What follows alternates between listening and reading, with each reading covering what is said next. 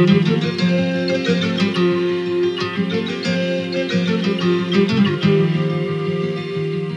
I was a young minister, freshly graduated and ordained, my first ministry in the 1960s, after seven years in the slums of Newmarket, was in a small country church in the small country town of Ararat, gateway to the Wimmera in Western Victoria.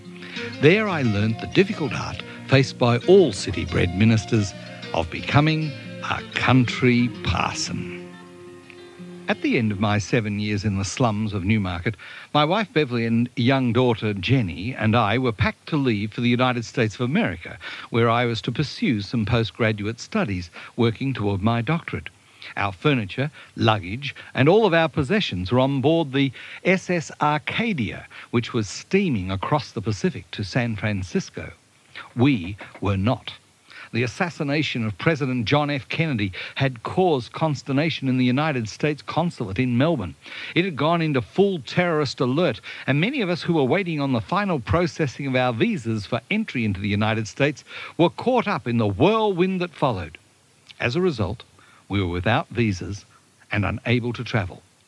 For the next couple of weeks, we haunted the consulate, trying to get our papers stamped. In fact, even trying to get in through the locked doors and armed security guards.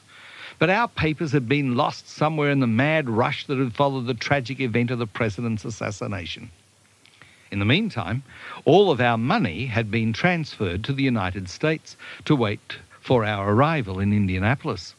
Beverly and baby Jenny and I possessed nothing other than what we stood up in.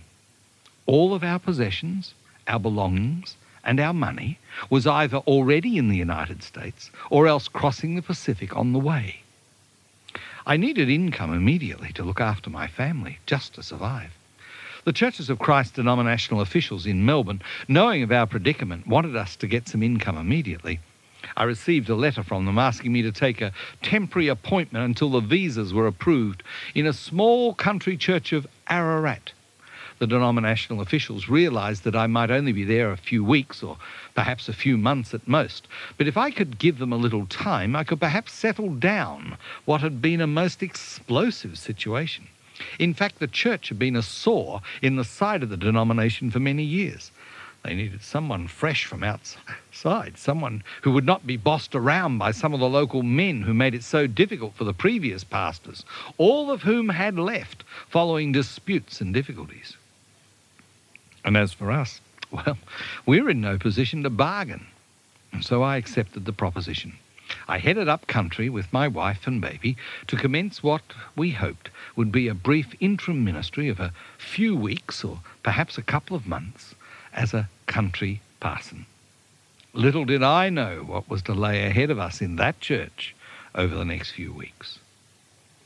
I received just before I left that week a long letter from the conference executive in Melbourne explaining that this church had a reputation for internal disputes and division. Many members had left over previous years, as several of the ministers, broken in spirit, left themselves. I was warned about several people who would either try to bribe me or force me onto their way of thinking. I was encouraged to be my own person. They also indicated that they had every confidence in what I would do following my successful seven years in the Newmarket churches, that they believed I was the right man for the job, and that if things turned out for the worst, it would be no mark against me. Rather, it was an indication that this church was just impossible.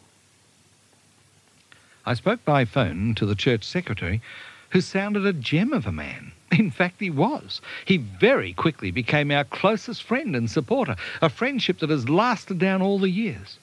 I explained to him that I had a commission to go to their church and commence ministry that coming weekend, but we had no furniture, no bedding, no blankets, no clothing, no crockery, no cutlery, no luggage, no books.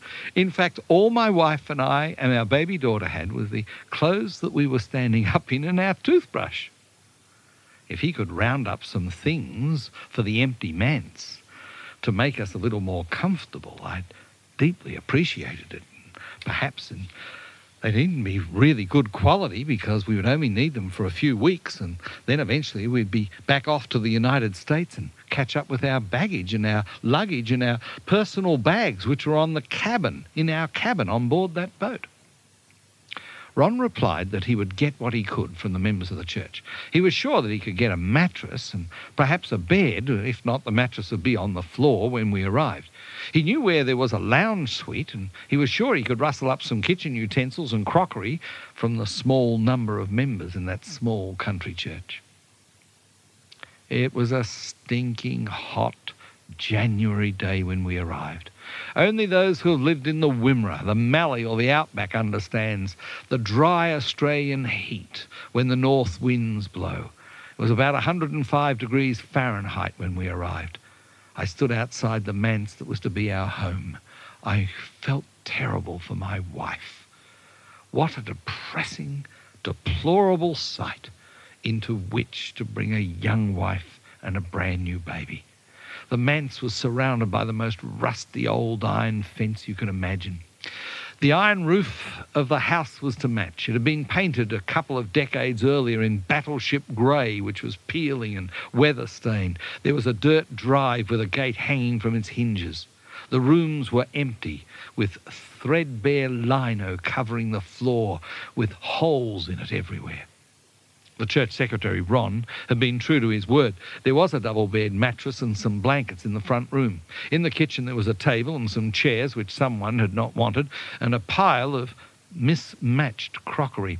The stove had burnt out, and it looked like it would be difficult to coax it into life. In the lounge room there was a couch and two chairs that Ron said had been available. They looked like they had been in someone's back shed for a while, and perhaps had given comfort and rest to a few chooks.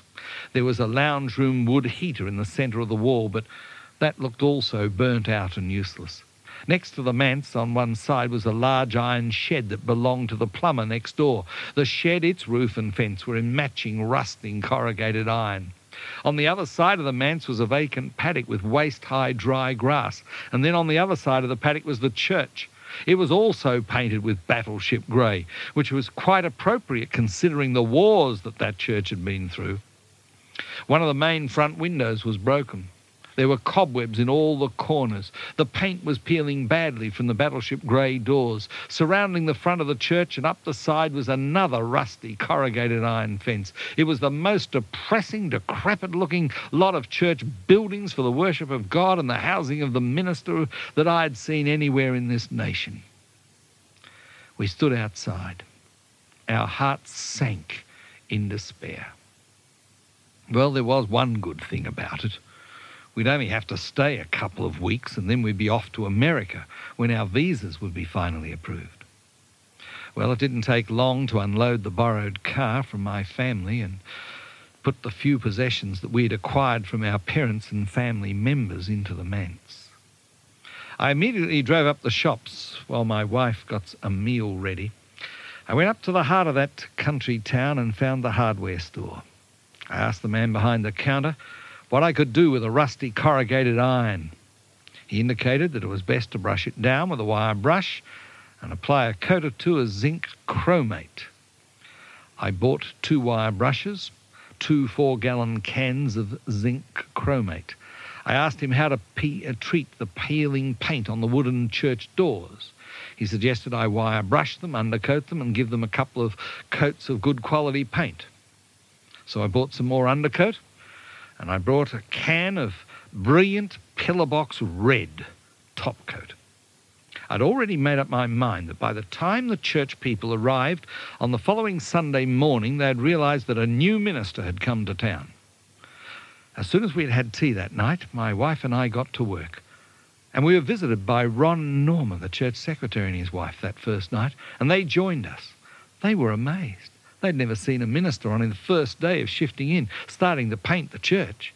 We rubbed down the front fence in the long twilight summer evening. It was late that night when the worst of the rust had been rubbed down, and I put a coat of zinc chromate right along the front fence of the manse.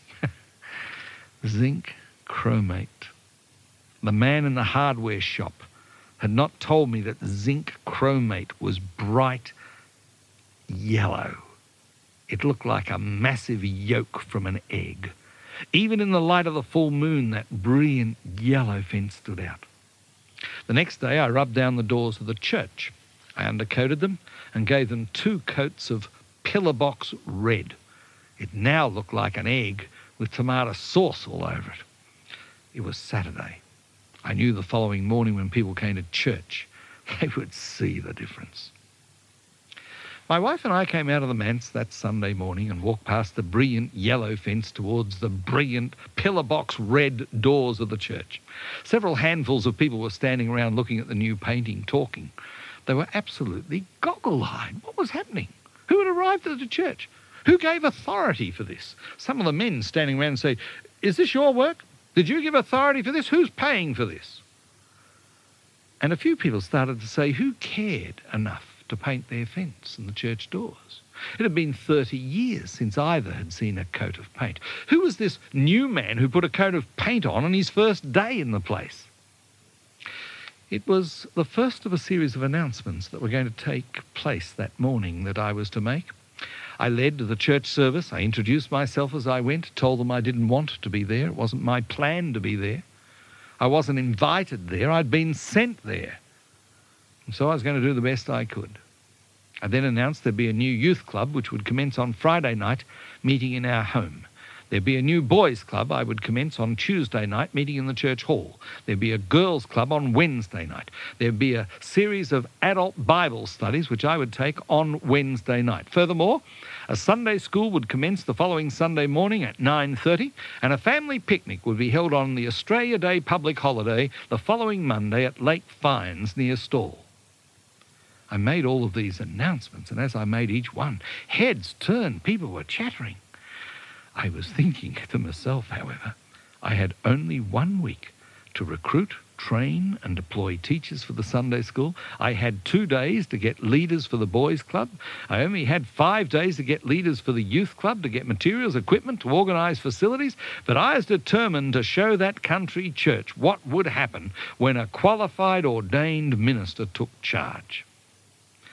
There was no more attentive congregation in the nation that morning. A stranger had taken the pulpit. He had painted their fence yellow and the church doors bright red.